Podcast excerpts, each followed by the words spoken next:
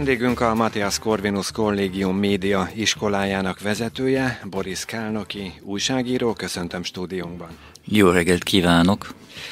Beszélgetésünk apropóját az adja, hogy ön egy könyvbemutatót tartott Békés Csabán, ősei földjéről, a Kálnoki család történetéről. Földrajzilag hol van pontosan ez a föld?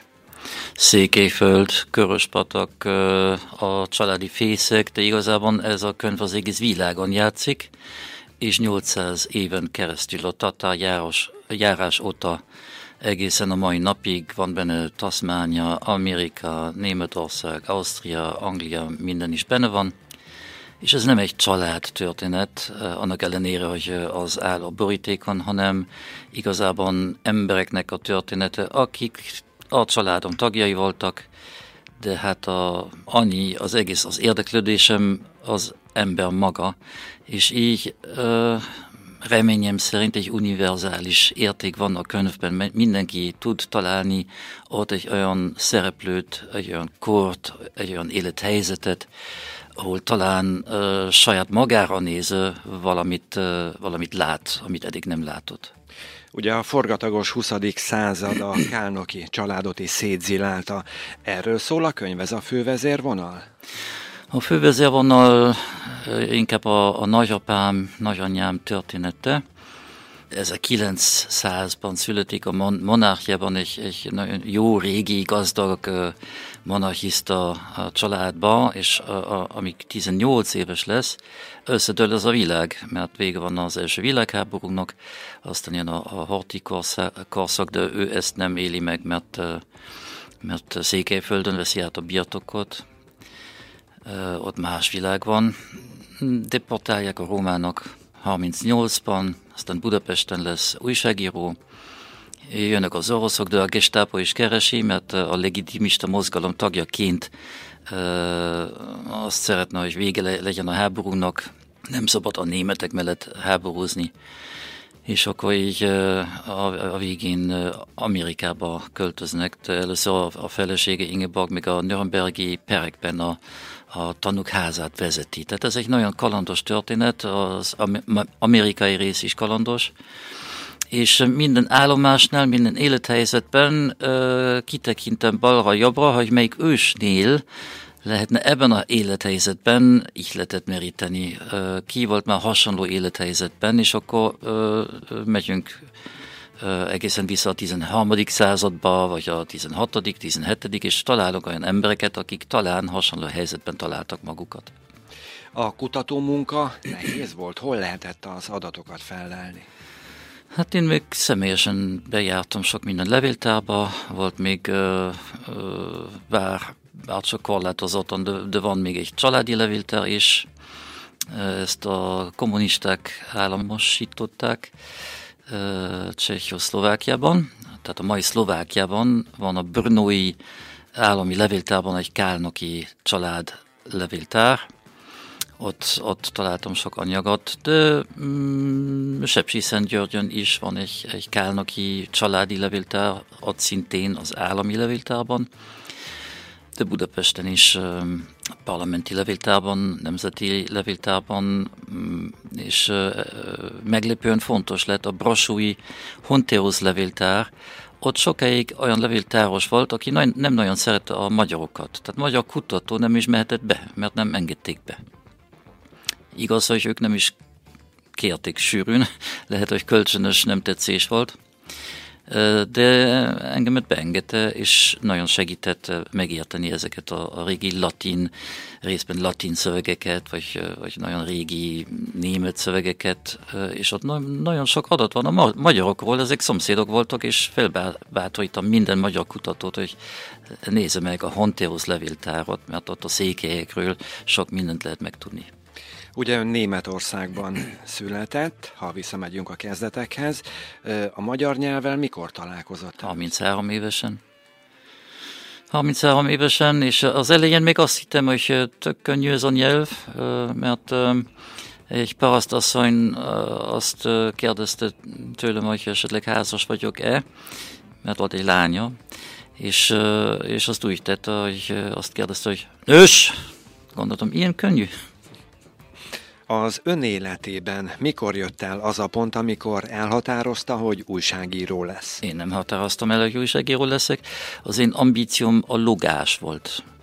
Diáként bohém életet éltem Hamburgban, én kis költői életet éltem, volt egy kis együttesünk, örök zöld slágerünk úgy hangzott, hogy az én rágógumim a te rágógumid is, ezt így mandolinnal kísértünk de igazából egy keverék szerelmi bánat, ex-barátnőm nagyon ígéretes pályára indult filmrendezőként, édesanyám pedig levelet küldött, hogy édes fiam, saját magadra hagyva tudom, hogy nem fogsz semmit sem kezdeni az életeddel, tessék, itt van egy kérdőív, azzal pályázol, kérem szépen holnap az Axel Springer újságírói akadémiára, ez melletted van, nem kell a postára menni, adod a partásnak, csak be kell x ezeket a dobozokat, látod, nem kell írni sokat, és akkor ezt megtettem végül, és felvették a diveltnél.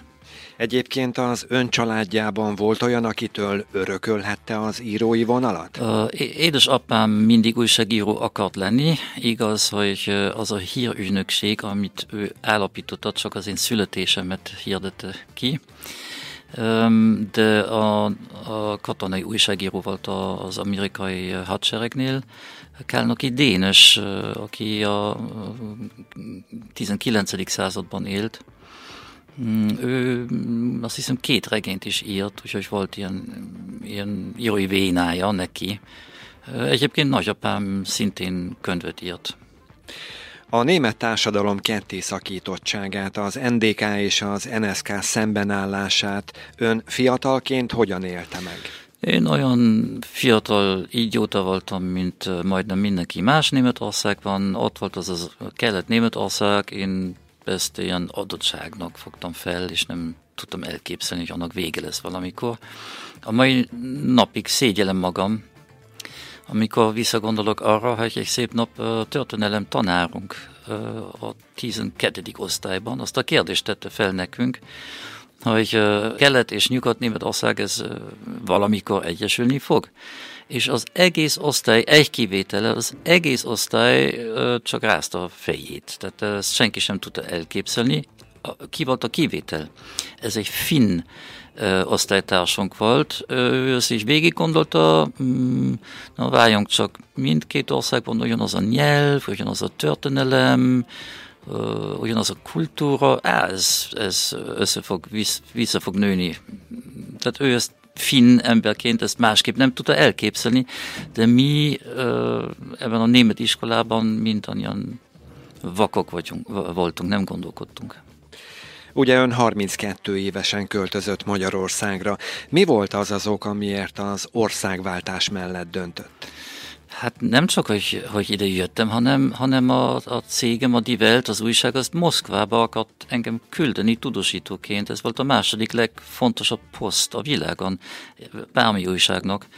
És én helyette felmondtam, és úgy döntöttem, hogy szabadúszóként jövök három gyerekkel pénz nélkül, állás nélkül Magyarországra, azért, mert én szégyeltem magamat, hogy egy, egy ilyen nével, mint Kálnoki, én nem beszélem a nyelvet, és azt akartam, hogy a gyerekeim legalább tudjanak dönteni, hogy kik akarnak ők lenni. Lehet németnek lenni, ez, ez kívánság lehet az emberben, de legalább legyen meg nekik a, a, a nyelv, és, és ismerjék az országot.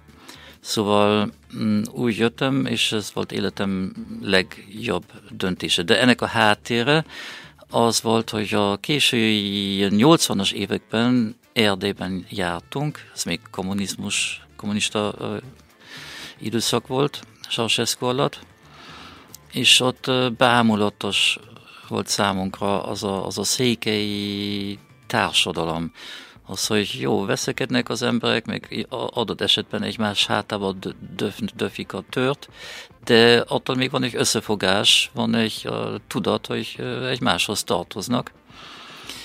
És amikor mi odaérkeztünk, furcsa módban, hogy csöpöt sem értettünk abból, hogy ezek mit beszélnek, mert nem értettünk a nyelvet, éreztünk, hogy ők, uh, ők szerintük mi oda tartozunk. Ott van a helyünk mellettük És ilyen még nem volt életünkben. Mi kozmopolita életet éltünk sok minden országban, de az, hogy ö, mi oda tartozunk az adott országhoz, és az ottani emberek úgy vannak vele, hogy igenis, mi hozzájuk tartozunk, ilyen nem volt életünkben, és az erős ö, ö, érzelmi reakciót váltott ki bennünk, ez volt a sors fordító pillanat igazában, és attól kezdve egyre jobban irányult az életünk a magyar világ felé.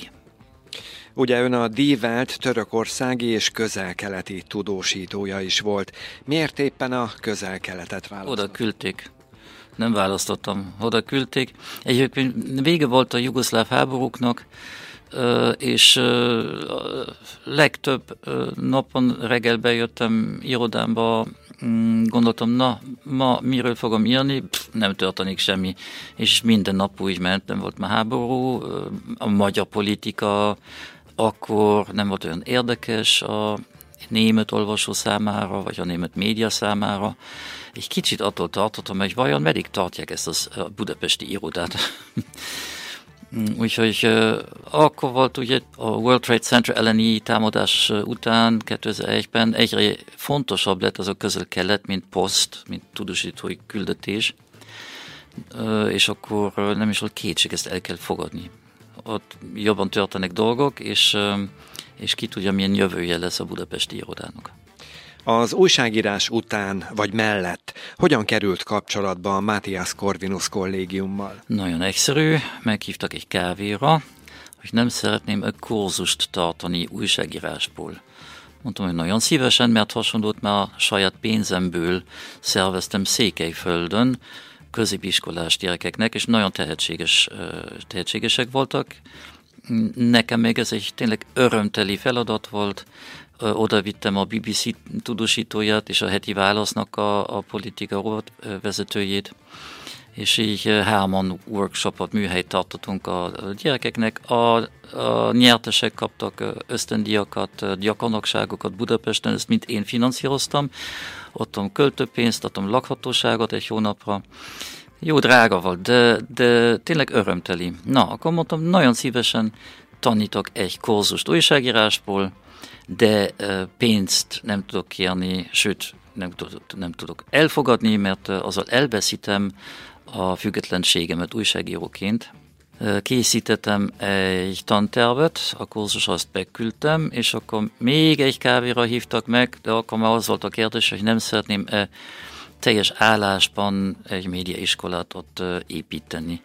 Hú, mondtam, ez nem lehet, mert ugye van már munkám, és úgyis nem tudnak annyit fizetni, mint amit úgyis keresek. Ebben nem voltak olyan biztosak, és végül olyan ügyesen tárgyaltam, hogy pont annyit kértem, mint amit úgy is keresem. és elfogadtam. Ez nehéz döntés volt, és a végén egy, egy ösztön döntés, ezt racionálisan nem tudtam eldönteni, hogy mi a jó, csak érzés alapon tudtam itt egy döntéshez jutni, és igazából tavaly jöttem rá, ez 2020-ban volt, és tavaly jöttem rá, jól döntöttem, tavaly. Miért?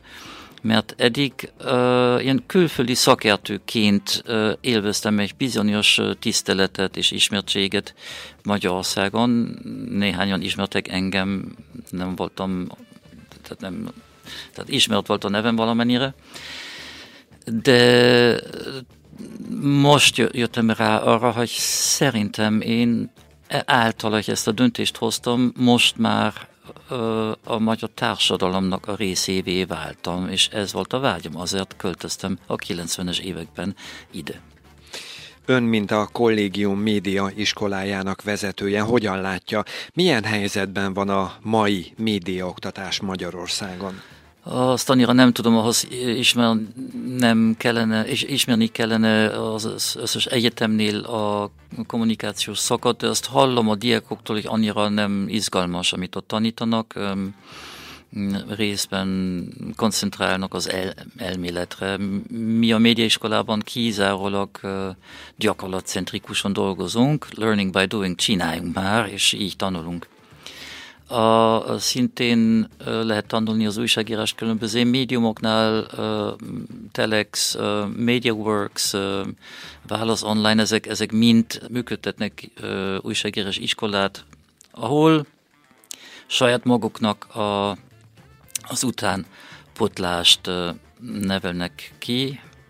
Az én álmom, de ez sosem fog megvalósulni, tehát hogy lehetne ideálisan egy újságírói képzést szervezni, az én víziómban ez úgy nézne ki, hogy különböző szerkesztőség belemegy, hogy, hogy részt vesz abban, és akkor a, a diákok egy vagy két éven keresztül több gyakornokságot végeznek a különböző médiumoknál, de ne, nem egy cégnél, hanem több cégnél. Lehet egy három hónapot tölteni a MediaWorks-nél, kormányközeli médiánál, és aztán három hónapot a Telexnél. Miért ne? Aztán a Blik, aztán a HVG, vagy ami van. És így a végén kijön a diák olyan tudással, olyan képességgel, mm, hogy minden ajtó nyitva lenne előtte, nem lenne rajta egy béljek, hogy most kormány közeli, vagy nem kormány közeli, hanem egyszerűen egy jó kolléga, egy jó újságíró is, és jól fog dolgozni. A Covid miatti lezárások időszakát személy szerint ön hogyan élte meg? Fú, életemnek az egyik legboldogabb szakasza. Semmi dolga nincs az embernek, ott szoktam rá a szivarozásra, mert végül ott, otthon vagyunk, mentünk sétálni, egyszer naponta talán ott a parkban, a Diák térnél lakom, ott az Erzsébet téren mentünk naponta egyet sétálni fél óráig, szívar a számban, és nagyon jót tett a családi életnek, ez egy romantikus, boldog időszak volt számomra. Ha a jövőbe tekintünk, hogyan látja saját magát 15-20 év múlva? Mit fog csinálni akkor? Hát ha, ha, ha, ha még nem fekszem a föld alatt, akkor reményem szerint foglalkozok az unokákkal, olvasok, és visszatekintem az életemre. A családban lesz olyan, aki tovább viszi az újságírói vonalat? Jelenleg nem látom olyat. De ki tudja. Van egy kreatív ö, lelkű lányom, de ő inkább a filmrendezés irányába gondolkodik, de csak 18 éves, úgyhogy majd, majd meglátjuk. Vendégünk a Matthias Corvinus Kollégium média iskolájának vezetője, Boris Kálnoki volt. Köszönjük szépen. Én köszönöm szépen a lehetőséget.